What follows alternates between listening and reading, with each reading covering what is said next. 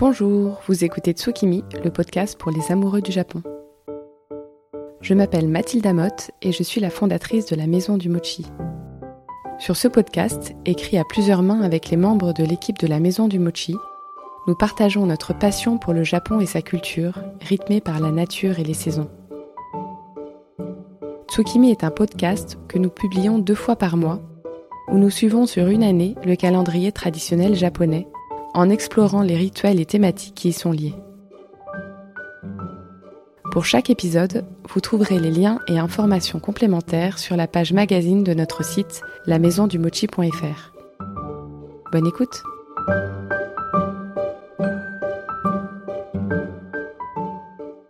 J'ai rencontré Anna alors que je recherchais des kabocha, ces fameuses courges japonaises à la peau vert foncé et à la chair jaune d'or. Anna cultive en Touraine des légumes japonais sans engrais ni pesticides, sous le nom de yasai, qui signifie légumes en japonais.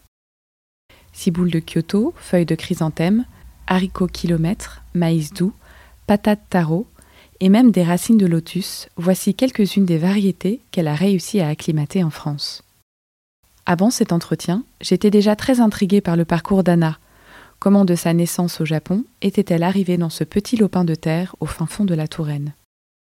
Mais je ne savais pas que Anna avait aussi grandi à Tokyo près de Shibuya, soit l'un des endroits les plus urbanisés qu'il existe sur Terre. Comment a-t-elle réussi à passer de cet univers à celui du maraîchage de légumes japonais à Ligueuil C'est ce que je vous propose de découvrir dans cet entretien avec Anna Shoji, une maraîchère vraiment pas comme les autres. Bonjour Anna. Bonjour Mathilda. Je te remercie d'avoir accepté mon invitation pour cet entretien Tsukimi. Pour commencer, pourrais-tu te présenter en quelques mots? Oui, alors je suis Anna Shoji, je cultive des légumes japonais en Indre-et-Loire depuis 7 ans. J'ai grandi dans un environnement français au Japon. J'étais dans une école franco-japonaise à Tokyo. Et euh, j'ai toujours aimé être entre les deux, entre la France et le Japon. Et aujourd'hui, ça fait 12 ans que je vis en France. Ah oui, d'où euh, le fait que tu parles très bien français. oui, depuis très petite, euh, j'étais dans une école française, donc euh, j'ai toujours parlé français. D'accord. Quelle chance, moi je parle très très mal japonais. ah oui, mais tu apprends J'apprends depuis longtemps, mais ça n'aboutit pas à grand chose malheureusement. en tout cas, tu présentes une belle partie du Japon en France. Oui, bah, écoute, avec le podcast aussi, j'espère. tu es de nationalité japonaise. Où as-tu grandi? J'ai grandi à Tokyo, euh, vraiment en centre-ville euh, qui est Ebisu. C'est à côté de Shibuya où on voit souvent les, les grands écrans. Donc j'étais vraiment de la ville, je connaissais pas. J'avais mes grands-parents à Tokyo. Les... Enfin, ça fait plus de dix générations qu'on était à Tokyo, donc j'avais pas de mamie à la campagne. Et là, je suis euh, en plein milieu de loire vraiment. au fin fond de la campagne. Fond de la campagne. Et donc, ça me change beaucoup, oui. Bah, J'imagine, oui. On, on va reparler de, ton parcours, comment tu es arrivé au fin fond de la Touraine euh, finalement depuis Tokyo. Mais dis-moi, quels souvenirs d'aliments ou de plats gardes-tu de ton enfance?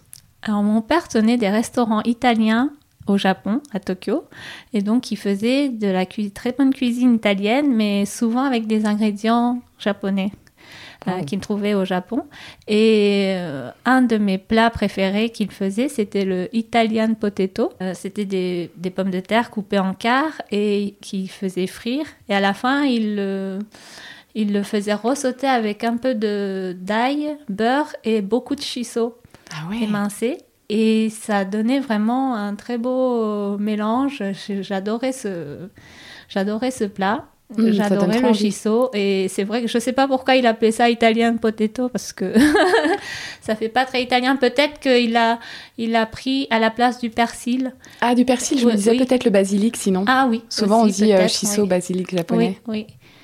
Et, donc, le shiso, ça reste euh, une herbe préférée, et, enfin mon herbe préférée, et euh, que je mets beaucoup en avant sur, euh, sur, nos, sur nos cartes, sur notre liste de légumes et sur les plants aussi. Sur, on vend beaucoup de plants de shiso. De shiso.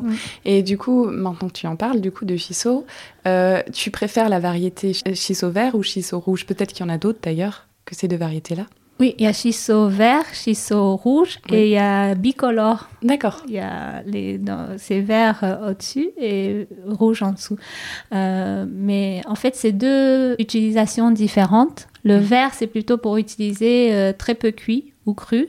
On le mettrait dans des sushis, partout on le met dans émincé. C'est celui-là qu'on utiliserait plutôt comme herbe aromatique pour assaisonner nos plats, des nouilles comme la basilic ou le persil. Mhm. Le rouge, c'est plutôt pour euh, faire des macérations, des sirops. Souvent, on fait des, euh, des umeboshi, Hmm. euh, des prunes salées. Et c'est avec le rouge, celui-ci. C'est avec le rouge. Ça donne la couleur et le parfum. Le, le rouge, il est un peu plus fort en goût. Et la, comme il aime beaucoup le soleil, il, il est- les feuilles deviennent assez dures. D'accord. Donc, un peu moins, un peu moins bon pour euh, manger comme ça. Un peu moins frais et un peu moins tendre que le shiso vert, Oui, mais oui. bon à la cuisson. Oui. Et le shiso vert, si tu le cuis, euh, ça devient amer ou non? C'est c'est toujours Ça perd beaucoup Ça euh, perd de beaucoup. son parfum. Alors, soit c'est en tempura, mais frit vraiment quelques secondes. Ouais, secondes. Oui. oui. Et, euh, et le temps que la, le temps que la, la- pas la panure, mais le- la partie euh, La farine, préparation, euh, ouais. oui, la euh, pâte euh, frite, mais c'est vraiment quelques secondes. Euh, sinon, sinon même, même mon père, quand il le mettait dans le Italian potato, il le mettait vraiment tout à la fin. D'accord. Il éteint presque le feu en même temps qu'il met. euh, Oui, comme le persil en effet et le Ouais. basilic euh, de la même manière. D'accord. Et comment s'appelait le restaurant de, de ton père? Pampanico. Pan Panico. et c'est vrai qu'il y a énormément de restaurants italiens euh, à Tokyo et peut-être dans le reste du Japon. Moi, j'avais été euh, impressionnée par euh, le goût des Japonais pour la cuisine italienne. Mm. Si je me trompe pas, les études que tu as choisies après le lycée n'ont rien à voir avec le monde du maraîchage. En quoi ont-elles consisté? Alors, j'ai fait des. Comme j'ai toujours été dans un milieu euh, international, on a beaucoup voyagé avec mes parents. Je, parlais euh, plusieurs langues. C'était pour moi une évidence de, partir dans, l'international. Donc, j'ai fait des études de commerce international et management de projets internationaux.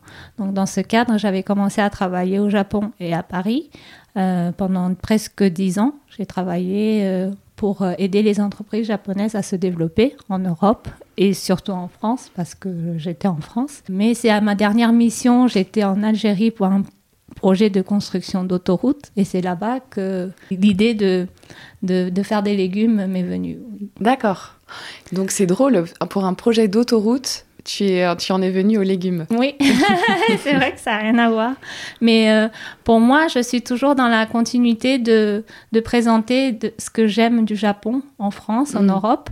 Et euh, à travers mes légumes, c'est un peu ce que je, je veux faire aussi. Bah bien sûr, Mm. mais bon, on va, ça va être ma question du coup qui suit. euh, mais mais c'est vrai que tu as fait un sacré changement parce que donc aujourd'hui euh, tu es dans, tu es maraîchère. Comment est-ce que tu as, tu as fait ce changement assez, assez énorme de, de vie et de, de- d'activité? Oui, alors c'était en, comme je disais, c'était en Algérie. Oui. J'étais, euh, j'étais interprète pour le, un projet de construction d'autoroute euh, pendant cinq ans. Et, et là-bas, on était presque 3000 Japonais. Mhm. Et on a, on avait, on n'avait pas beaucoup de légumes euh, japonais ou très peu de légumes de saison. On a beaucoup de bons légumes en Algérie, mais c'était, on sentait pas vraiment les saisons. Euh, c'était toute l'année à peu près les mêmes euh, légumes. Et donc, on avait commencé à cultiver nous-mêmes dans un petit potager euh, le week-end ou le soir. euh, en rentrant du, du travail, on avait commencé à cultiver des légumes et c'était la première fois que je touchais la terre, que je voyais, je, je savais, enfin, c'est tout bête, mais je savais même pas que ce sont des graines qui donnaient un arbre et qui donnaient euh, un concombre ou une tomate. C'était Ah oui. dans la tête, je le savais, mais je l'avais jamais vu. Euh, pour moi, c'était des choses qui se vendaient en supermarché et, et je, je, je connaissais pas. Et là, je vois euh, des radis, des choses, tout poussait très bien. et et c'était là, la première fois que j'ai croqué sur le concombre euh, qu'on avait fait nous-mêmes, j'étais là, waouh, c'est trop bon. et et c'est là que je me suis dit, bon, j'adorais mon travail, j'avais aucun souci, mais je me suis dit, j'ai envie de faire ça. Il faut que, euh, il faut que je fasse goûter les concombres japonais aux Français. Et, euh, et donc, j'ai j'ai été. J'ai été voir mon boss en disant bah, je, je- j'aimerais arrêter, je vais, euh, j'ai envie de faire euh, des légumes japonais. Ils m'ont regardé comme ça. Mais, euh, mais j'ai dit, bah, si ça marche pas, vous, vous me reprendrez. Ils m'ont dit oui. Donc, je suis partie assez sereine. Et, et donc, j'ai commencé à chercher un terrain. J'ai fait une formation dans une école agricole au Japon D'accord. Qui s'appelle comment cette qui école s'appelle euh, Nogyo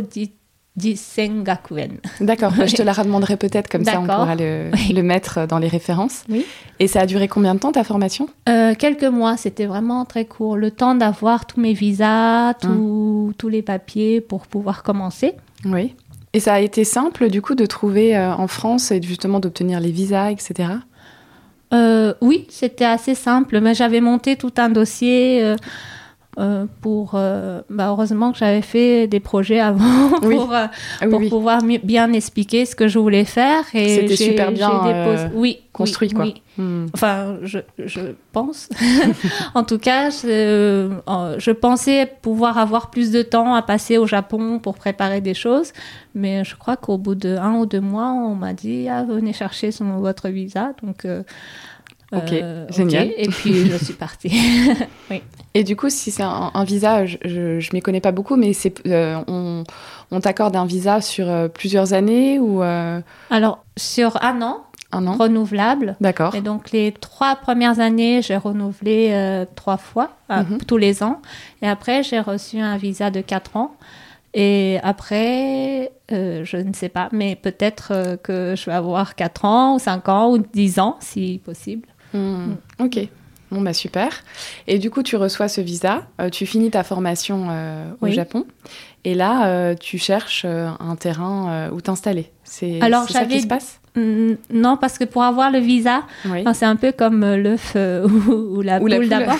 il fallait avoir le, il Oui. fallait avoir le terrain, Le une adresse, tout, tout de concret.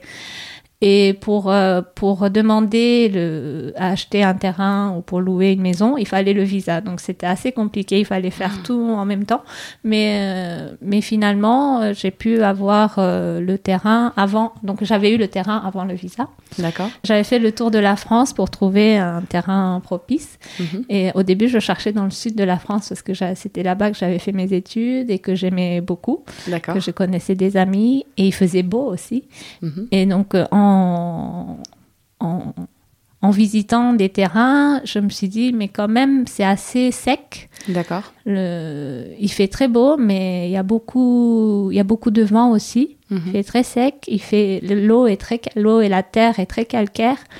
Et il y a beaucoup de légumes aussi là-bas, mais je, je- j'ai trouvé que c'était assez différent. Le climat était très différent de, du, du Japon. Donc euh, j'ai commencé à chercher euh, un peu euh, partout dans la France. Et là, on m'a parlé de l'Indre-et-Loire, la Touraine, le jardin de la France. D'accord. Et, et on m'a, on m'a par, une, par une association qui s'appelle Terre de Liens, euh, on, on m'a proposé ce terrain à Ligueuil qui était euh, tout à fait ce que je, je voulais. D'accord. Et du coup, tu as été visiter le terrain Oui, et tu as, j'imagine, regardé la terre? Oui.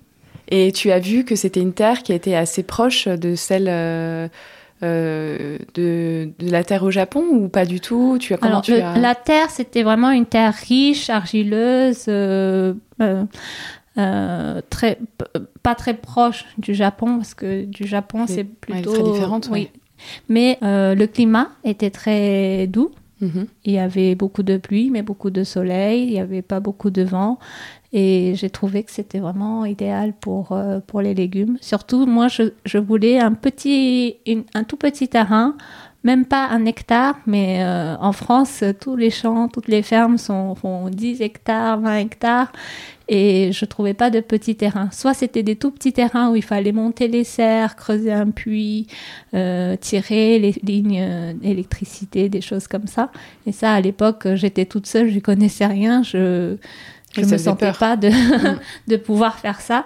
Et ici à Ligueuil, le monsieur, il avait tout installé. Il y avait les serres, il y avait, euh, il y avait tout ce que, tout dont on avait besoin pour faire du maraîchage. Et en plus, pendant six mois, le monsieur qui, qui cédait son, son exploitation m'avait accompagné pour, pour m'expliquer comment lui faisait. Euh, il m'avait laissé euh, essayer plusieurs variétés japonaises et, et ça c'était très bien oui. Ah oui j'imagine ça devait être très rassurant parce que en tout cas euh, moi ça me paraît tellement courageux de s'installer euh, au milieu de la Touraine. Donc il faut imaginer que Ligueuil pour ceux qui ne connaissent pas c'est euh, c'est pas comme Tours. C'est à, combien de temps de route de Tours à trois quarts d'heure quelque chose comme ça? oui, oui. et c'est vraiment la campagne la campagne campagne quoi. C'est pas la campagne comme la vallée de la Loire touristique. On est en dehors des sentiers battus et on est voilà dans un milieu qui est très rural. Donc c'est vrai que ça me paraît, euh, ça me paraît incroyablement courageux d'avoir fait ça. Mais à l'époque, je faisais le tour de la France euh, en, voiture, donc je me rendais pas trop compte euh, combien c'était loin de tout, combien. Et la première fois que j'ai pris ma voiture, que je suis partie à Paris, je me suis dit, oh, waouh, c'est très loin. C'est très loin. mais, mais c'était déjà un peu trop tard. Ah oui. Bon, et tu le regrettes pas, j'espère aujourd'hui. Non, non, entourée de de gentilles voisines comme Lucette. Voilà, il faut savoir qu'on est accueillis chez Lucette dans son beau salon euh, pour l'enregistrement. Et, euh, et, donc c'est vrai que tu as pu te faire euh, ton trou et établir des relations de qualité avec tes voisins visiblement. Oui, oui, qui connaissent bien la terre, la région. Donc je regardais quand je suis arrivée, je regardais parce que tout le monde a des potagers ici. Donc je regardais ce que les je regardais ce que les gens faisaient dans le, en cette saison, dans le jardin, euh, oui, je notais, il y a carottes, tomates, et donc je notais un peu et je, faisais comme eux pour connaître. Euh, bah bien sûr, la, terre d'ici, comment ça se passe. J'imagine que là. Euh, et, du coup, tu as ton réseau de conseillers spécialement par rapport à la. Effectivement, à la saison qui est différente. et en France, tu as pu voilà, te renseigner auprès d'eux? Oui, leur demande des conseils Alors, j'ai mon voisin, j'ai ma voisine Lucette, l'autre voisine Palmyre, oui, mm. qui a son potager. Et elle a un beau potager, mais aussi elle a beaucoup de fleurs. Elle a un jardin très, très fleuri. Et moi, euh, je, tout ce qui se mange pas, c'était c'était euh, un peu à côté. Oui. Mais euh, grâce à Lucette, j'ai commencé petit à petit à mettre des fleurs aussi. Des fleurs aussi. Mais je n'y arrive pas très bien. bah, J'imagine que c'est encore un autre métier en fait, euh, que celui de, mm. de, maraîcher. Tu m'as parlé de la manière dont tu t'es installé. On, a parlé du fait que la terre euh, au Japon est très différente de celle en France. comment as-tu fait pour Est-ce que ça a été compliqué d'adapter donc les, les, espèces japonaises au sol, en, donc de Touraine? Est-ce que ça a été difficile et comment est-ce que tu t'y es prise? Bien sûr, sans livrer tes recettes secrètes ou, ou des manipulations spéciales, mais comment t'y es-tu prise Est-ce que c'est difficile? Je vais peut-être décevoir, mais il n'y avait aucune difficulté. Tout a bien poussé. C'était, euh, je, je, mettais des graines et j'avais pas vraiment une technique. Euh, euh, pointue. J'avais pas vraiment une technique avancée pour faire pousser des légumes n'importe où, et c'est pour ça que le choix du terrain était assez, était assez important, pour mm. moi. Et, et, finalement, ça reste, on parle de légumes japonais, mais ça reste des mêmes familles que des choux, des aubergines, des tomates. Et donc, euh, ça se, ça se, ça s'acclimate assez bien. Le, le, seul secret, ce serait de bien regarder, observer. Mm. Toujours regarder si, s'ils vont bien, si, si ça coince quelque part. Je me souviens que mon père, quand il venait euh, m'aider au début, euh, il, alors, on avait beaucoup de choses à faire au début. J'étais en panique. Il fallait faire ça. Ça, après, il y avait l'inondation. Les serres étaient sous. c'était les deux premières années. C'était vraiment. Euh, les serres ont été inondées. Oui, oui. Il y avait des, il y avait des canards qui nageaient sur les oh champs. Et, et, ma mère était là. Mes parents étaient là à ce moment-là. Et, ma mère était en pleurs déjà qu'elle est de Tokyo. Euh, elle comprend pas que sa mère, sa fille soit soit installée. Elle n'avait rien compris. Euh, euh, elle va à 2 heures de l'après-midi au champ, euh, tout est fermé, elle comprend pas. et elle, elle, elle, dit, mais Anna, elle était en pleurs, elle me disait, mais Anna, si tu veux rentrer, tu peux rentrer. je dis, mais non, non, ça va, t'inquiète. Et, et donc, mon père, il regardait, il, il, il, faisait rien. En fait, il venait nous aider, mais il faisait rien. Il regardait, il marchait un peu, il regardait, il s'arrêtait. Et euh, je disais, mais papa, fais, euh, aide-nous, fais quelque chose. Et euh, mais non, il regardait. Après, deux jours après, il me dit, tu sais qu'il y a ces plantes qui sont en train de, de perdre les feuilles. Tu sais que là-bas, il y a ça qui est en train de se casser. Et, et, donc, il a commencé à réparer. Alors, c'est, je me suis dit, en fait, c'est assez important d'observer, oui. Ah oui, et du coup, ça t'est arrivé de, de déplacer euh, des plants euh, d'un endroit à un autre, euh, par exemple. Donc, tu as des serres, c'est principalement sous les serres que tu cultives Oui. Donc, celle-là, peut-être ces serres t'aident à acclimater des espèces qui ont besoin d'un peu, peu plus de chaleur ou, ou un peu moins. mais du coup, ça t'est arrivé de déplacer tes plants d'un endroit à un autre ou pas vraiment de déplacer. Alors, une fois que c'est planté, euh, soit je les replante, je plante d'autres euh, d'autres légumes. C'est pas comme des arbres. C'est pas des vivaces. Euh, c'est se plante d'année en année. Hmm. C'est des plants en général. au bout de un mois ou trois mois, on les récolte, on, hmm.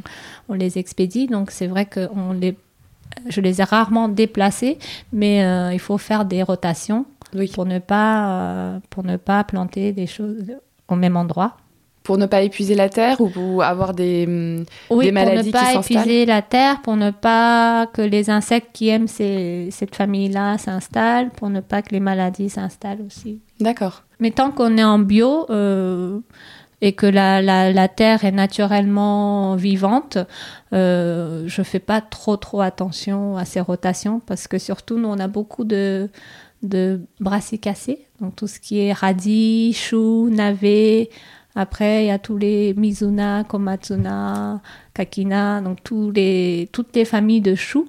Mhm. Euh, on, a beaucoup de, ces variétés, des brocolis aussi. Donc, euh, c'est difficile de faire des rotations. Parce qu'après des choux viennent, les, par exemple, les navets, après des choux chinois, après des pak choi. Tout ça, ce sont les mêmes familles, donc euh, c'est compliqué de faire la rotation. Ah oui, je comprends. Mais en même temps, euh, enfin, pour euh, avoir vu tes serres, à l'intérieur, il y a plein de variétés différentes. oui. Donc peut-être de cette manière-là, ça permet de ne pas appauvrir, épuiser la terre dans une certaine sorte d'espèce, peut-être, de variété. Oui, j'essaye de... J'essaye de de faire des rotations, de ne pas faire. Euh, Et de faire des associations euh, mm. de, intéressantes. Aujourd'hui, donc, ça fait depuis combien de temps que tu es installée à Ligueuil euh, tu, tu me l'as dit ça fait 7 ans. 7 ans. Oui, bientôt 7 ans. voilà, bientôt 7 ans. comment as-tu trouvé tes premiers clients? Oui, alors mes premiers clients, en fait, j'ai... à l'époque, mon ami d'enfance Thomas, qui habite à Paris, m'a beaucoup aidé. C'est lui qui a fait le logo de Yasai, le site de Yasai. Euh, maintenant, il est trop occupé. Euh, il, n'a a pas beaucoup de temps, mais, euh, mais il m'aide quand même toujours moralement, on va dire. et, et, en fait, avec lui, on a, on a apporté les légumes un par, au restaurant qu'on aimait bien. D'accord. un par un, en voyant les chefs, en demandant de les goûter. Et puis, c'est comme ça qu'ils sont ils ont goûté, ils ont aimé, et puis c'est presque toujours les mêmes chefs qui nous achètent euh, maintenant, aujourd'hui aussi. Depuis euh, sept ans, du coup. Oui, oui, oui. Et euh, donc, parmi tes clients, tu as des restaurateurs principalement. Est-ce que tu as d'autres types de clients ou c'est la, tes seuls clients Alors, c'est peut-être pas vraiment des clients, mais c'est des partenaires oui. qui sont le, deux boutiques à Paris. D'accord et qui, qui, qui prennent les paniers pour mhm. euh, que les personnes, les, personnes qui ont acheté, les particuliers qui ont acheté les paniers peuvent euh, venir chercher les. Ah super, à Paris. oui, oui. Et ce sont quelles boutiques du coup Ce euh sont Umami Matcha Café ouais. et les boutiques Muji à partir de printemps prochain. Et en décembre aussi, on va faire ah, super. des choses, oui. Ok. Et, et, tu as aussi quelques particuliers qui peuvent commander des paniers depuis ton site internet oui, alors plus maintenant au site internet, mais je vais, euh, je vais refaire euh, des paniers. Euh, je vais ouvrir des, des, commandes à partir de printemps prochain. Du printemps prochain. Ok, super. Et du coup, ça se passe bien d'envoyer des légumes en ligne dans un colis? Oui, oui. À part en été, euh, quand il y a des problèmes de, de perte de colis ou des choses comme ça, où c'est difficile. Pour les daifukumochi, c'est parfait. Ah oui, ah oui, t'as les mêmes problèmes. Oui. Et euh, mais sinon, en général, je fais que des légumes de saison. Donc, euh, en été, des- ce sont des, des légumes qui tiennent la chaleur, et en hiver, euh, pareil. Donc, euh, il n'y a pas beaucoup, beaucoup de dégâts, mais c'est vrai que euh, c'est vrai que euh, à part ce côté logistique, euh, non, tout ça se passe. Ça se passe bien. Oui. Super. Et dis-moi, parlons maintenant du, du Japon. oui. Lorsque tu y retournes au Japon, où vas-tu? Alors, je vais chez moi, à Ebisu. C'est à côté de Shibuya, euh, où il y a tous les écrans avec le passage euh, piéton. Je ne sais pas si vous voyez. Souvent, on voit cette image euh, du, du Japon. Donc, je- Oui, oui. j'habite juste à côté de ce passage piéton. Et, et c'est là-bas que j'ai grandi. Et donc... donc naturellement, je, je vais à Shibuya quand je, je rentre, mais je, maintenant que je vis à Ligueuil, quand je vois ces écrans Ah et oui, tout ce monde, je suis là, waouh Alors que j'étais là-bas tous les jours après le lycée. euh. Ah oui, ça doit être un choc incroyable. Là, c'est Oui. même pas choc des cultures, c'est oui, oui, choc. oui. euh, Donc je me mets un peu comme euh, dans, dans la peau d'une Française ou, ou de quelqu'un qui a jamais vu le Japon et, et qui voit ce monde euh, et ses écrans. et Ultra urbanisé. Oui, oui, et je, je suis contente de redécouvrir en fait le Japon. euh. avec des Grâce yeux à neufs. Ouais, c'est ça. Euh, dans notre podcast, nous consacrons chaque mois un épisode au calendrier traditionnel japonais. Le suis-tu pour ta part? Alors, je fais pas, je le suis pas parfaitement, mais c'est vrai que naturellement, je le suis sans, je pense, sans le faire exprès, parce que on fait, on fête euh, chaque euh, chaque changement de saison, comme le Setsubun où on lance des, des graines de, de graines de soja, euh, pour éloigner les oni. Euh, on fait le toji, on met le yuzu dans le bain, des choses comme ça. C'est vrai que oui, c'est c'est pas en pensant au calendrier, mais c'est les événements Les qui événements. sont faits que on, on suit naturellement le, le calendrier, je pense. Et le yuzu dans le bain Oui. c'est, et tu pourrais expliquer Je connais pas du tout euh, ah oui, cette. euh, euh, c'est à. Toji. Alors c'est en- le, le jour du début d'hiver, ouais. si c'est pas la fin. Donc en Euh, novembre. Euh, non. Euh, je- te dirai. Oui. Je, je- je vais Ça. chercher. et, euh, euh, et donc, on, on met le yuzu le, le entier, le- donc l'agrume yuzu, dans le bain pour parfumer le. Pour aussi euh, fêter la récolte euh, de la saison de yuzu. De yuzu, oui. Et aussi pour parfumer le, le bain et pour euh, réchauffer plus le corps. Waouh, ça doit sentir trop bon. Oui, oui, oui, oui. Ok. Et, Et puis quand on peut, on en met plein plein dans le bain. en France, ils sont tellement chers le yuzu que c'est un peu Ah, compliqué, mais, mais, au Japon, 50 on euros peut le yuzu. ça fait un bain un peu cher. Mais ça doit valoir le coup quand même. oui, oui, oui, oui. Et c'est quand tu parles de bain, c'est dans le bain à la maison, c'est pas Oui, dans oui. les onsen. Oui, dans les onsen aussi, on Oh, a en ok. cette période, mais tu peux le faire à la maison aussi. Ok, Mm. bon. Et ça peut marcher aussi avec euh, un citron peut-être. Jamais Aussi, essayé. Oui, oui. Mais Si c'est peut-être un pas. peu fort, un citron Ah oui. euh, en acidité, mais si. Oui, mais oui, si, c'est le- vrai. Le yuzu aussi, c'est très acide. Mm, mm. Euh, C'est Oui, peut-être un peu moins acide, ceci dit. tu as raison, c'est entre. C'est un petit peu plus comme le pamplemousse, peut-être en termes de d'intensité, D'acidité, d'acidité, oui. je sais pas. Et d'ailleurs, comment décrirais-tu euh, le, le goût du yuzu pour euh, des personnes qui n'ont jamais euh, dégusté? C'est pas facile? Ah Non, moi je suis vraiment très nulle. Comme le chisson, on me dit alors ça a quel parfum? Ah, c'est très tellement difficile euh, de décrire un goût, n'empêche. Oui, euh, alors yuzu, c'est vrai que ça ressemble à un petit pamplemousse parce que c'est plutôt. C'est un citron mais un peu rond. mm, mm. Et euh, on utilise très peu la, le jus. On utilise plutôt l'é- l'écorce, Oui, l'éco- donc la peau. Oui. Et euh, on met vraiment juste euh, un petit bout de peau euh, dans une soupe, dans un bouillon, et ça parfume tout le bouillon. oui c'est hyper aromatique Oui, le zeste. Mm. Et, et en termes de goût, c'est le goût de yuzu. Alors, qu'est-ce que c'est? C'est un parfum plutôt qu'un goût, parce que le goût, il est un peu presque pas amer, mais c'est c'est une peau. Oui. Mais le parfum, c'est vraiment très floral un côté un peu acidulé, mais c'est yuzu. Je... Bah oui, bien sûr. Acidulé, en effet. Euh, en termes de, par rapport aux autres agrumes, euh, euh, je trouve qu'il y a quelque chose qui a à voir aussi avec le citron vert, mais en différent, quelque chose de plus floral, en effet. Un petit peu pamplemousse aussi. Enfin voilà, mais puis c'est propre à lui-même, évidemment.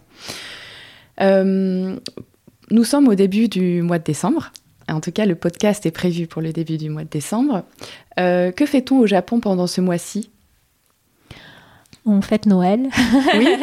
Euh, alors, le, au, Japon, la, fin et le début, c'est vraiment très important.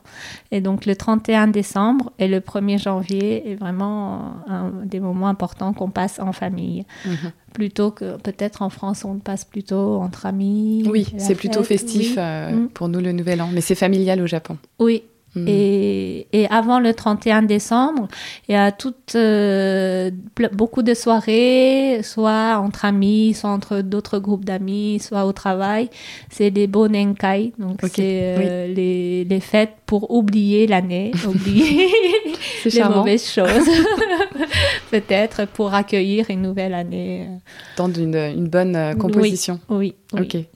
Et ce qu'on fait le 31 décembre, c'est on mange des toshikoshi soba. C'est des soba pour euh, passer, euh, passer l'année, euh, enfin pour pour accueillir le nouvel an. Donc à minuit, il y a le, la cloche de Joya. Donc c'est dans un, dans, là, on fait sonner la, la cloche du temple. Du temple. Et, euh, et, une fois qu'on a entendu cette cloche, on va manger le soba. Et comme c'est des, des, nouilles de sarrasin, mais c'est très long, c'est les longs aliments longs, ça fait, euh, ça fait l'image de longévité, de longue vie, de longues relations. Donc euh, on mange on mange des soba, oui.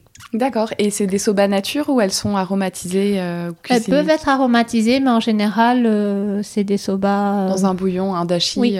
Hmm. Et c'est celles qui sont. elles sont servies traditionnellement avec le bouillon à part et les soba sur, euh, sur une sorte de, de passoire en, oui, bambou, oui, c'est ça Oui, oui, oui. Alors ça, c'est pour le soba froid. Oui. Et euh, donc, on peut le manger comme ça. Mais si on a, s'il fait très froid et qu'on n'a pas envie de manger froid, on peut réchauffer le bouillon et mettre le, le soba dans le bouillon. Directement. Et manger un peu comme euh, des lamènes ou des lamènes ou des... Enfin, en soupe. D'accord. Bon. Donc voilà, pour le nouvel an, euh, si euh, les personnes, les auditeurs le souhaitent, euh, se préparer des soba avec un bon dashi, c'est vrai que c'est délicieux. Et aller au temple après. C'est ça. Bon, en, France, donc c'est peut-être plus à Paris, c'est possible de, renouer avec ce rituel à Paris ou il n'y a pas vraiment de possibilité? Est-ce que tu as entendu parler De Toshikoshi Soba? De soba de fin d'année? Oui, de ah, pouvoir aller au temple. non, il n'y a pas... Il n'y a, a pas à Paris. sais pas. Bah Peut-être je vais me renseigner, voir s'il y a. Parce que parfois, là, en Touraine, il y a. Euh, euh, Biosanga, donc les, euh, la famille qui fait les miso, qui organise un, un, rituel, mais plus autour du mochi. Donc de... Oui, oui, oui. Mais, euh, mais c'est vrai que moi, j'ai j'ai pas entendu parler à Paris d'un rituel autour de, de, ce passage du Nouvel An, en tout cas. toi qui travailles en pleine nature, que se passe-t-il au mois de décembre? Alors, il se passe pas grand-chose en décembre. Tout le monde roupille. Oui, alors on fait de la poterie, on fait des rangements, on prépare, euh, on fait tout ce qu'on n'a pas pu faire pendant les périodes assez intenses. Et, donc, on, nettoie, on fait des rangements et on prépare euh, tout bien pour le printemps pour le printemps. C'est ton moment de pause à toi aussi, euh, parce que c'est vrai que l'été, c'est normalement les vacances pour tout le monde, mais toi, c'est le moment du pic d'activité. Oui, oui, oui, tout à fait. Donc hmm. euh, là, j'ai pris mes billets pour aller au Japon et je vais partir quelques temps au Japon. Ah, génial. oui, pour me reposer un peu, parce que j'aime bien être là-bas en fin décembre. oui, c'est comme, euh, comme tu le disais, c'est une fête très familiale. J'imagine que c'est oui. voilà, important de, de la fêter en famille, quoi. Oui, et pour, euh, et pour les trois premiers jours de l'année aussi. D'accord. On, fait, on, mange les. Euh, les mochi en général, c'est plutôt en début de l'année qu'on mange. Et euh, donc on fait on tape le riz gluant pour faire. Alors ce qu'on appelle le mochi, les, les gâteaux de riz. Oui. Et, et la soupe euh, aux zoni, la soupe de, de gâteau de riz que ma maman elle fait, c'est très bon. Ah et oui ça fait longtemps que j'ai pas mangé ces ozoni, donc ça fait ça me fait plaisir de les manger. Oui. Et c'est une soupe euh, donc avec euh, des morceaux de mochi dedans? Oui. Et par ailleurs, est-ce qu'il y a qu'est-ce qu'il y a d'autre? C'est dans un dashi aussi ou c'est euh, Oui, alors c'est drôle parce que, enfin c'est drôle, partout au Japon on mange le ozoni et c'est pas du tout pareil. Il y en a qui sont un peu sucrés, il y en a qui sont miso, il y en a qui qu'on met du porc, il y en a qu'on met on met rien. Ah et oui. chez nous à Tokyo c'est dans du dashi, assez presque transparent, euh, avec un peu de épinards et de poulet. D'accord. Oui. Parce que c'est vrai que j'ai- l'impression que j'ai entendu parler d'ozoni euh, avec de l'anko aussi. C'est possible ça ou c'est un autre euh, type Oui, de alors il y a le oshiruko, Ou qui est- oui, avec des morceaux le- de mochi aussi. qui est mais ça c'est vraiment sucré. Sucré. C'est un dessert qui est Mm. très bon aussi. C'est à base de soupe de haricots rouges sucrés et on met les. Mais d'ailleurs, il y a des ré- certaines régions, leur oshiruko ressemble, euh, leur euh, ozoni, euh, donc la soupe de, de mochi, ressemble beaucoup au oshiruko tellement c'est sucré et, et dense. D'accord. Mm. Super. Et est-ce qu'éventuellement, euh, je pourrais prendre une petite recette euh, d'ozo oni pour euh, qu'on pourrait partager pour les auditeurs? Oui, oui, oui. Top. Donc, tu m'as dit ce que tu faisais dans ton exploitation pendant ce mois-ci, c'est-à-dire du rangement. Tu ne plantes, tu plantes rien du tout. Tu prépares l'année à venir, Oui, mais tu plantes rien en décembre. non, je ne plante rien. Mm. Là, tout ce qu'on va récolter au printemps, c'est déjà semé et planté. D'accord. Et en décembre, euh, non, il fait trop froid en fait. Je peux travailler dans les serres à 50 degrés euh, Oui. l'été, mais euh, l'hiver, euh, mon corps, il, il bouge pas. Le froid, tu supportes moins Oui. que la chaleur. Oui. Et, euh, et donc là, tu as planté, donc il y a les pousses euh, qui, qui se développent là en ce moment dans tes serres. Oui, oui, D'accord. oui. Et qu'est-ce que du coup euh, tu as planté pour l'année à venir? Qu'est-ce qui sont Quelles sont tes variétés stars, vedettes, celles que tu vends le plus? Alors, celle qui est beaucoup demandée en, en début d'année, ce serait les navets, Mhm. les komatsuna. Ce sont des épinards euh, japonais qui ressemblent plutôt à des blettes, euh, entre blettes et pak choy. D'accord. et euh, des pois croquants. Euh, oui, des pois croquants, ce sont des pois comme des pois, enfin c'est comme des pois qui se mangent entiers Avec l'Écosse. avec l'Écosse. Euh, Il y a des mizuna, Mhm. des brocolis, mais des brocolis tiges, donc c'est pas des brocolis avec des- la grosse tête, la grosse fleur, c'est des, des brocolis qui ont des petites têtes avec des longues tiges. Et on peut les manger un peu comme des asperges et c'est Mm. c'est plus pratique pour. Enfin, moi j'aime bien parce que dans les brocolis, c'est la. Moi j'aime bien la tige et là on peut manger beaucoup de tiges, donc Ah je oui. préfère celle-là. Et puis même pour décorer les, les plats, c'est plus facile euh, de, de rendre le plat joli. Plutôt qu'une grosse euh, patate euh, au milieu du oui, plat. Ok. qui est très bon aussi. Oui, oui, oui. Mais c'est vrai que j'ai dégoûté, j'ai goûté en plus, euh, les tiges sont beaucoup plus euh, onctueuses que la tige du brocoli. Oui, euh, c'est vrai. Parce que c'est c'est moins dur C'est peut-être. tout euh. fin, mm. c'est- c'est c'est doux, c'est oui, c'est croquant. Et aussi très proche de, de brocoli tige, on a aussi des kakina, ce sont des fleurs de chou qui c'est comme avant de- que les colzas fleurissent, il y a la petite tête et une longue tige euh, de fleurs de, de chou qui est très bonne aussi, c'est parfumé, c'est c'est doux, c'est c'est ah, on peut les manger avec les feuilles. C'est vraiment très bon, juste sauté ou un peu blanchi. Hmm.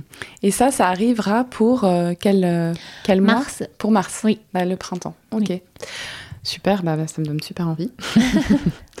Et euh, je, juste avant de, donc, de, clore ce- cet entretien, avant de passer au questionnaire de la fin, euh, tu m'avais quand même parlé, là on, tu évoquais le fait que tu n'as pas eu à, à faire grand-chose pour adapter les espèces euh, de légumes japonais en France. Toutefois, tu m'avais quand même parlé de lotus, de racines de lotus que tu as réussi à cultiver.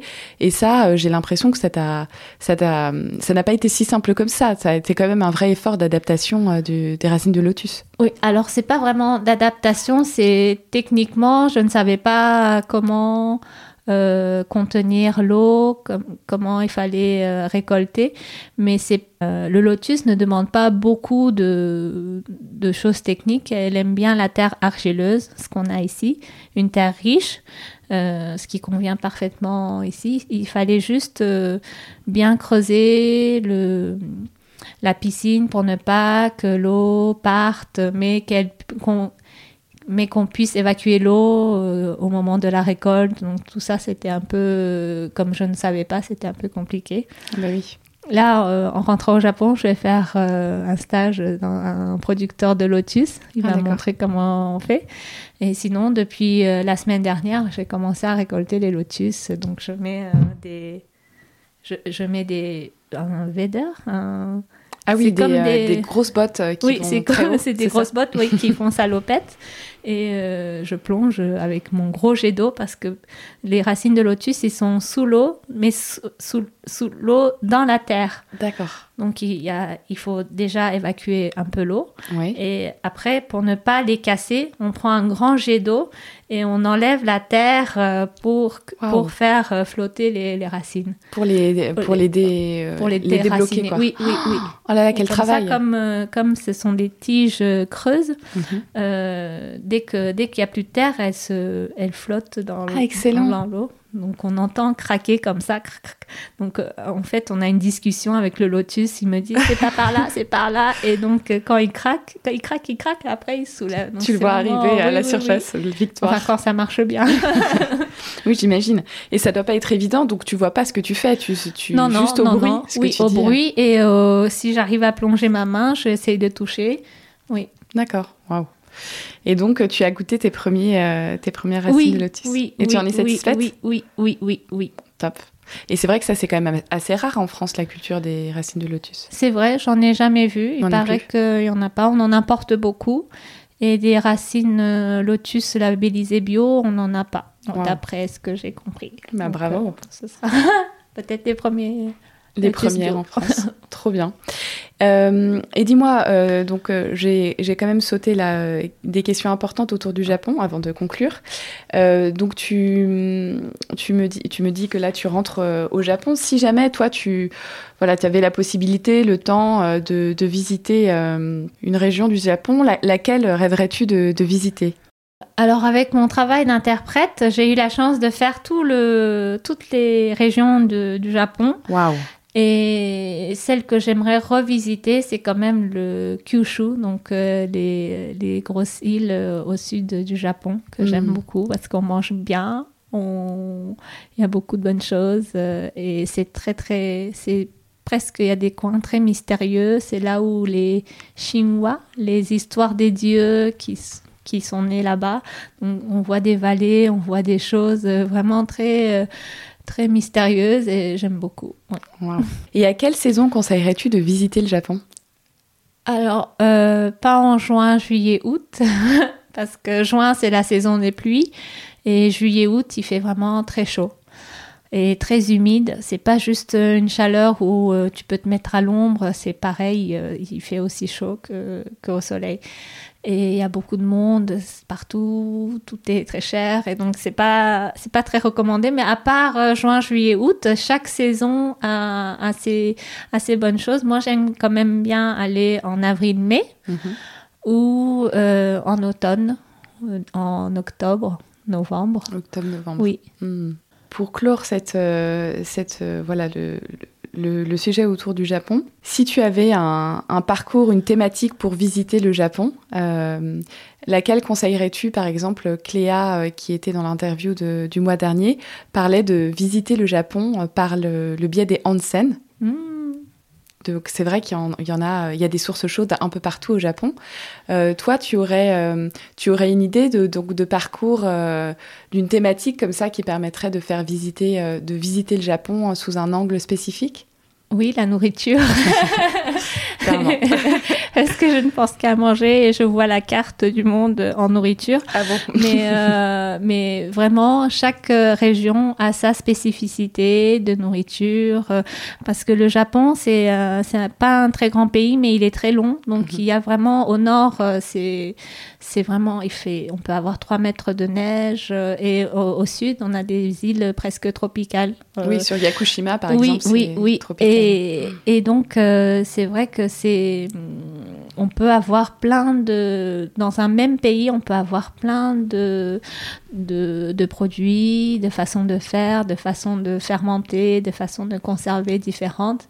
Et. euh, et ce serait bien d'aller chez les mamies, voir ce qu'elles font. oui.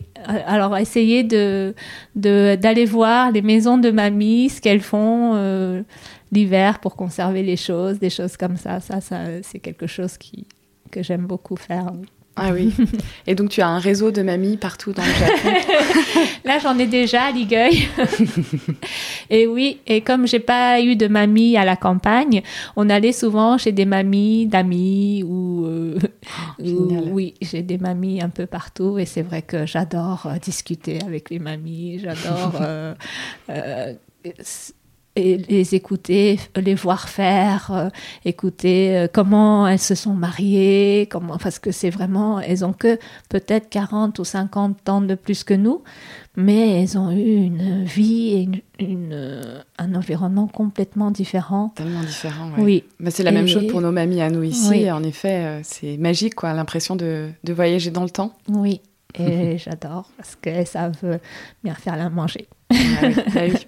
Donc, euh, super idée de parcours euh, au travers le, pays euh, auprès des mamies japonaises pour goûter la cuisine. Moi, j'adore. Eh bien, écoute, on va passer au questionnaire de la fin, mais juste avant, est-ce que tu pourrais nous dire comment les personnes qui nous écoutent, si elles souhaitent suivre un peu tes actualités, comment, comment peuvent-elles faire?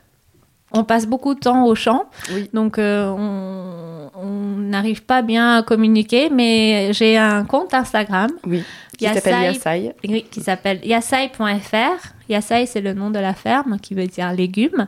Et donc, yasai.fr, vous pouvez voir euh, ce qu'il y a en ce moment au champ.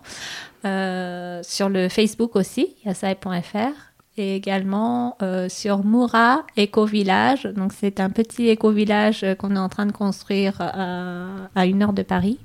Et sur, sur, sur euh, le compte Instagram de Moura, vous pouvez aussi voir euh, ce qu'on fait, peut-être pas au champ, mais, euh, mais en, en- relation avec euh, les saisons. Et du coup, euh, pour euh, Mu- Mura, cette, euh, cet éco-village, vous êtes, euh, si j'ai bien compris, euh, plusieurs euh, acteurs à, euh, à, travailler, à développer ce projet. Est-ce que tu pourrais euh, m'en dire un petit peu plus, me présenter euh, ce- cet éco-village?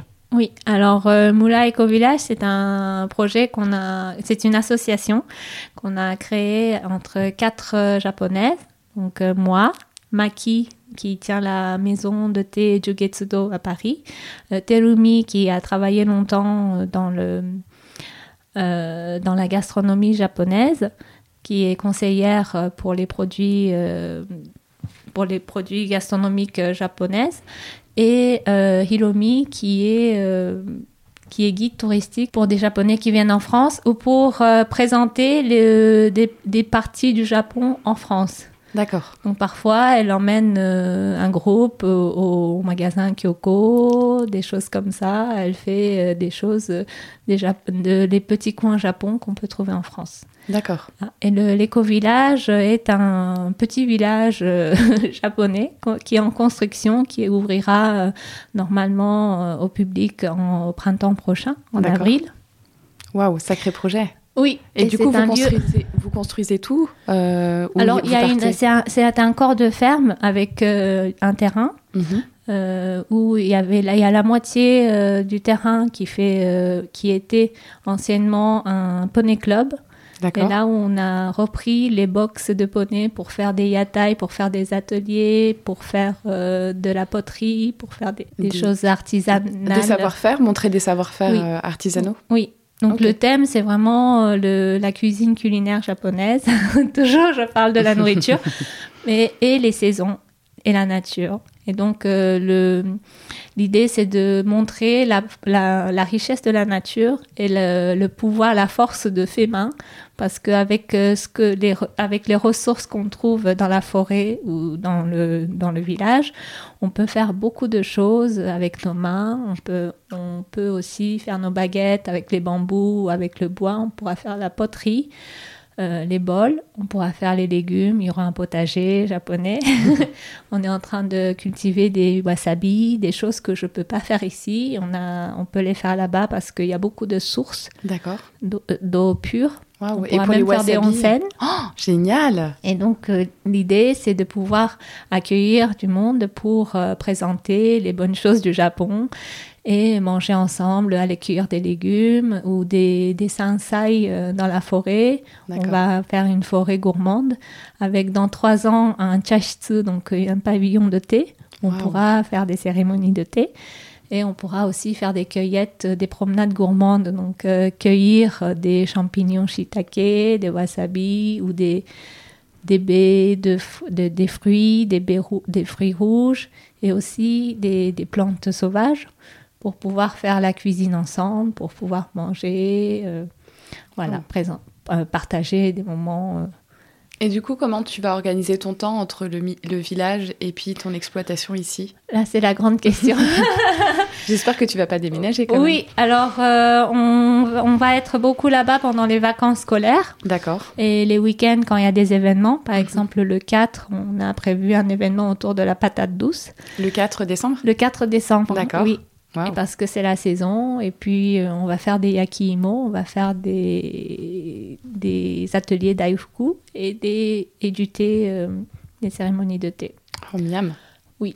Et ce village, à terme, euh, une fois qu'il sera ouvert, donc euh, au printemps, euh, il sera ouvert tous les jours ou les week-ends Comment ça, ça va se passer? Surtout les week-ends. D'accord. Pour le moment, parce que nous quatre, on a chacune notre travail, donc on peut. C'est plus facile d'ouvrir le, le week-end. Et surtout pour les personnes qui veulent visiter, je pense qu'en c'est mieux le week-end. Et après, pendant les vacances scolaires, euh, ça peut être ouvert tout le temps. Donc, ça hmm. peut être des, un séjour euh, activité où on apprend, on découvre, on fait des expériences. Ou soit, ça peut être des, des, des, des, des week-ends de détente ou des week-ends télétravail, enfin week-end télétravail, une semaine télétravail ou hmm. quelque chose autour de, du, de team building en équipe, en entreprise. Donc ça peut être adapté à plusieurs, euh, type de séjour. Et parce qu'il y aura des logements sur, euh, sur, place. Oui, il y a déjà des logements. Il y a déjà. Oui. Hmm. Et j'avais, j'ai vu qu'il y avait euh, une campagne de financement qui avait été lancée. Est-ce qu'elle est toujours en cours ou est-ce que ça s'est arrêté? Oui, ça s'est arrêté en octobre. Et euh, oui, on a, on a récolté presque 200% de, de, notre objectif. Bravo. On était contente. Ah oui. Et mais on est qu'au début, donc c'est vrai que maintenant il faut, il faut faire. Oui, c'est ça. oui. Bon, bah, bon courage pour ce projet qui a l'air euh, génial et euh, je serai la première à visiter euh, oui. quand ça sera ouvert. Donc maintenant, passons au petit questionnaire de la fin. donc ce sont toujours les mêmes questions qui sont posées, mais on va peut-être modifier une question parce que c'est vrai que, Anna, tu m'as fait l'observation de pour la saveur japonaise, c'est pas tout à fait juste, il faudrait parler du parfum japonais. Mais donc, je, je, vais reformuler pour te la poser tout à l'heure. Donc, commençons par la première. Quel est ton plat japonais salé préféré? Mon plat préféré serait le kimpira de l'enkon. C'est le lotus, c'est les racines de lotus, c'est mes légumes préférés. Et euh, c'est sauté, un peu caramélisé. Donc je, triche un peu, c'est un peu sucré-salé. Mais, comme, beaucoup de, comme beaucoup de plats japonais, on, on utilise beaucoup de mirin ou le saké qui, rend, qui adoucit les plats. Et donc, euh, c'est des lotus, euh, racines de lotus coupées en tranches, en rondelles et sautées avec de l'huile de sésame, avec un peu de mirin, sauce soja et un peu de, de piment rouge pour parfumer le tout. Et on les mmh. mange comme ça. Euh, oui. C'est, on, on, sent vraiment le goût, le parfum de, du lotus, la consistance. Et en même temps, c'est c'est super pour accompagner le riz ou, ou du saké. D'accord. Eh bien, euh, j'aimerais beaucoup tester ça avec, euh, si jamais euh, je peux acheter un jour des racines de lotus bio. Et donc avec en plus le piment que tu cultives aussi, il m'en reste que j'ai fait sécher. Donc Ah, il faudra que je teste ça. J'ai jamais goûté. Quelle est la douceur japonaise que tu aimes par-dessus tout? Alors j'aime beaucoup le imoyokan. C'est vraiment juste une purée de patates douces euh, cuites à la vapeur. Oui. Et, euh, et c'est tellement dense que ça reste, euh, ça reste en bloc comme Sans ça, gelée. sans gelée. Waouh. On- Ça ressemble à un gelé parce que c'est le yokan, euh, c'est une gelée de haricots rouges euh, avec du agar-agar. Oui. Mais le imo-yokan, donc ça, physiquement, ça ressemble au yokan parce que c'est en bloc comme ça, mais il n'y a pas de gelée. C'est vraiment une pâte de, de, de patate douce. D'accord. J'aime beaucoup le, le goût de la patate douce. Et là, c'est vraiment, on mange, on a l'impression de manger le, la patate douce euh, entière, comme le yakimo aussi que j'aime beaucoup.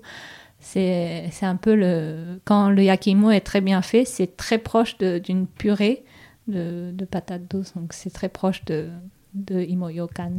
Hmm, Et yakimo, euh, comment est-ce qu'on on fabrique euh, ça? C'est une patate douce euh, grillée, du coup? Oui, c'est une patate douce grillée, euh, idéalement avec de- des pierres chauffées, Hmm. donc avec une chaleur indirecte, et, ou alors dans des pots pendant 4-5 heures. On le fait vraiment en- Doucement. doucement.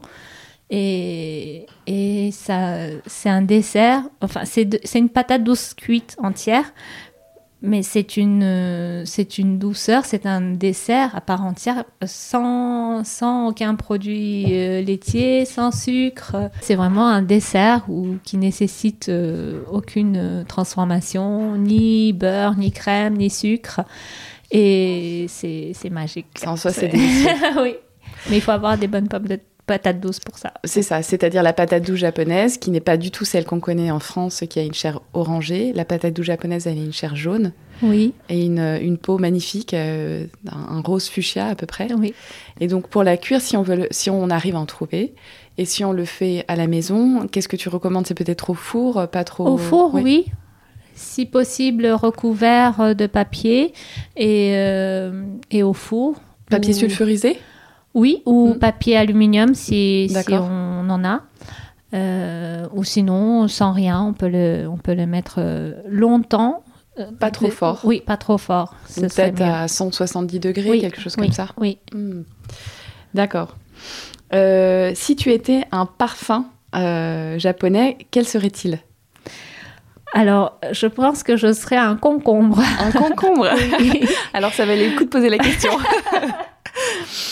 Alors pourquoi un concombre? Euh, bah, ça m'est venu comme ça euh, en tête, mais c'est vrai qu'un concombre, ça paraît tout banal, mais quand Oui. on ouvre, il y a plein de...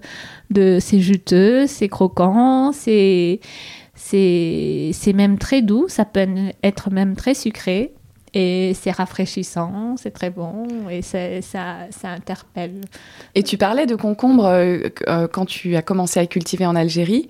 Euh, le premier souvenir d'aliment dont tu m'as Oui. parlé, c'était le concombre. Oui, oui, oui, oui, oui. Comme quoi le concombre peut être à la fois très banal et pas intéressant, ou absolument délicieux si on l'a cultivé. Oui, exactement. Surtout, euh, bah, je pense qu'il y a beaucoup de bonnes choses en France, mais le concombre, c'est vraiment quelque chose. euh, si j'étais née en, en France, je crois que j'aimerais pas le concombre parce que le concombre français, c'est c'est très gros. C'est les, les, les, les Japonais aussi, si on les laisse grandir, ça devient exactement comme les concombres français. Donc peut-être que si on les cueille un peu plus petits, peut-être qu'ils seront meilleurs. Mais en tout cas, oui, je, Mhm. je- je- les concombres, je les préfère petits. Petit. Et parce que le parfum est du coup plus délicat. euh, Oui, oui. hmm. Et à la base, il est très, euh, très croquant, très ferme, avec beaucoup de douceur. Et là, euh, le fait qu'il soit gros, et ben, il perd tout son parfum, tout Et son... sa texture oui. juste aussi. Mm. Hmm. D'accord, eh bien c'est noté. Cueillir les concombres tôt. Quelle est la saison que tu aimes le plus? La saison que j'aime le plus, j'aime l'été beaucoup parce que j'aime pas avoir froid, j'aime bien avoir chaud et, euh, Donc l'été. et aller sur des îles. euh, bon, ça fait un peu longtemps que j'ai pas pu faire ça, mais euh, oui. La chaleur. Hmm. Donc c'est pour ça que tu peux travailler dans une serre au plus fort de C'est l'été. vrai, c'est vrai. Aurais-tu une bonne adresse autour du Japon en France? Moula super adresse. Pour venir au Mora, vous allez découvrir euh, la vie de campagne japonaise en France. Euh, sinon, il y a des. Alors, ça peut être des restaurants, ça peut être des établissements. Mm. Alors, il y a un, établissement que j'aime beaucoup qui s'appelle Ogata, dans le Marais. Qui... C'est magnifique. C'est magnifique. Voilà, et je, c'est, c'est juste rien que d'y être là-bas sans, sans rien manger, sans rien toucher. Déjà, on est satisfaite parce que on le, est nourri, lieu euh, est, par la magique. Euh, oui, et on peut. y a c'est un restaurant avec euh, un salon de thé, avec un salon de oko, de comment ça s'appelle on peut, on peut pratiquer l'art de thé aussi et l'art de dansant l'art d'odeur. D'accord. Oui. Et, euh, et, aussi, il y a une partie pâtisserie qui est très très bonne. Et le restaurant est magnifique aussi. On mettra l'adresse au Gata pour ceux qui ne connaissent pas, mais même si ça commence à être bien connu, euh, c'est dans le troisième à Paris et c'est vrai que c'est absolument magnifique. Et vous pouvez manger nos légumes là-bas. C'est vrai Waouh Ok, et eh ben euh, à prendre, euh, rendez-vous. On peut réserver chez Ogata Comment ça se passe? Parce que c'est vrai que ça peut être intimidant. le lieu est, ah oui, grand. Oui, il y a un magasin et ensuite on, on peut réserver au restaurant. Oui. Hmm. Voilà, on mettra l'adresse. et sinon, aurais-tu une bonne adresse au Japon? Une bonne adresse au Japon Tu en as 10 000, j'imagine. oui, alors, Mais alors à Ebisu, dans mon quartier, il y a un petit restaurant qui s'appelle Hukuwalai qui servent des, des légumes de saison, mais je ne sais pas comment ils font pour trouver les producteurs qui leur envoient directement. À chaque fois qu'on y va, il y a, y a, plein de cartons. Le, le, monsieur, il ouvre ses cartons, il fouille dedans, il trouve quelque chose, il nous, la cuit, il nous les cuit avec la peau, avec la racine. Il nous sert des, des épinards avec leurs racines. Mais non. si, si et euh, que des choses incroyables et c'est vraiment très très bon. Le cadre est magnifique aussi. Euh, Fukuwalai, oui, je conseille. Euh. Eh ben, on donnera l'adresse également sur l'article. Et enfin, quelle personnalité ayant une relation privilégiée avec le Japon souhaiterais-tu entendre dans ce podcast? Alors, ma copine d'enfance, Hiromi Kobayashi, qui était ingénieure et maintenant qui s'est transformée en guide. Je vous parlais tout à l'heure. Elle, fait, elle est partie du membre fondatrice de, de, de Mura.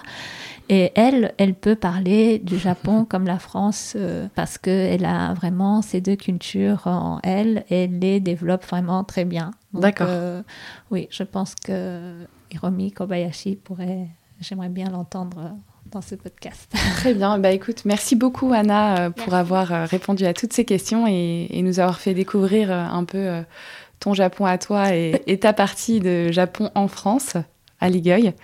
eh bien, je te remercie et je te dis à bientôt. À bientôt. Au revoir Anna. Merci. Vous retrouverez les notes de l'épisode sur notre site internet lamaisondumochi.fr dans la partie magazine avec des liens vers les ressources dont je vous aurai parlé. Si vous avez aimé cet épisode et que vous souhaitez le soutenir, la meilleure façon de le faire est de lui mettre une note 5 étoiles sur Apple Podcast, avec si possible un petit commentaire, ce qui permettra de le faire connaître. N'hésitez pas non plus à le partager aux personnes qui pourraient être intéressées. Merci pour votre écoute et à très vite.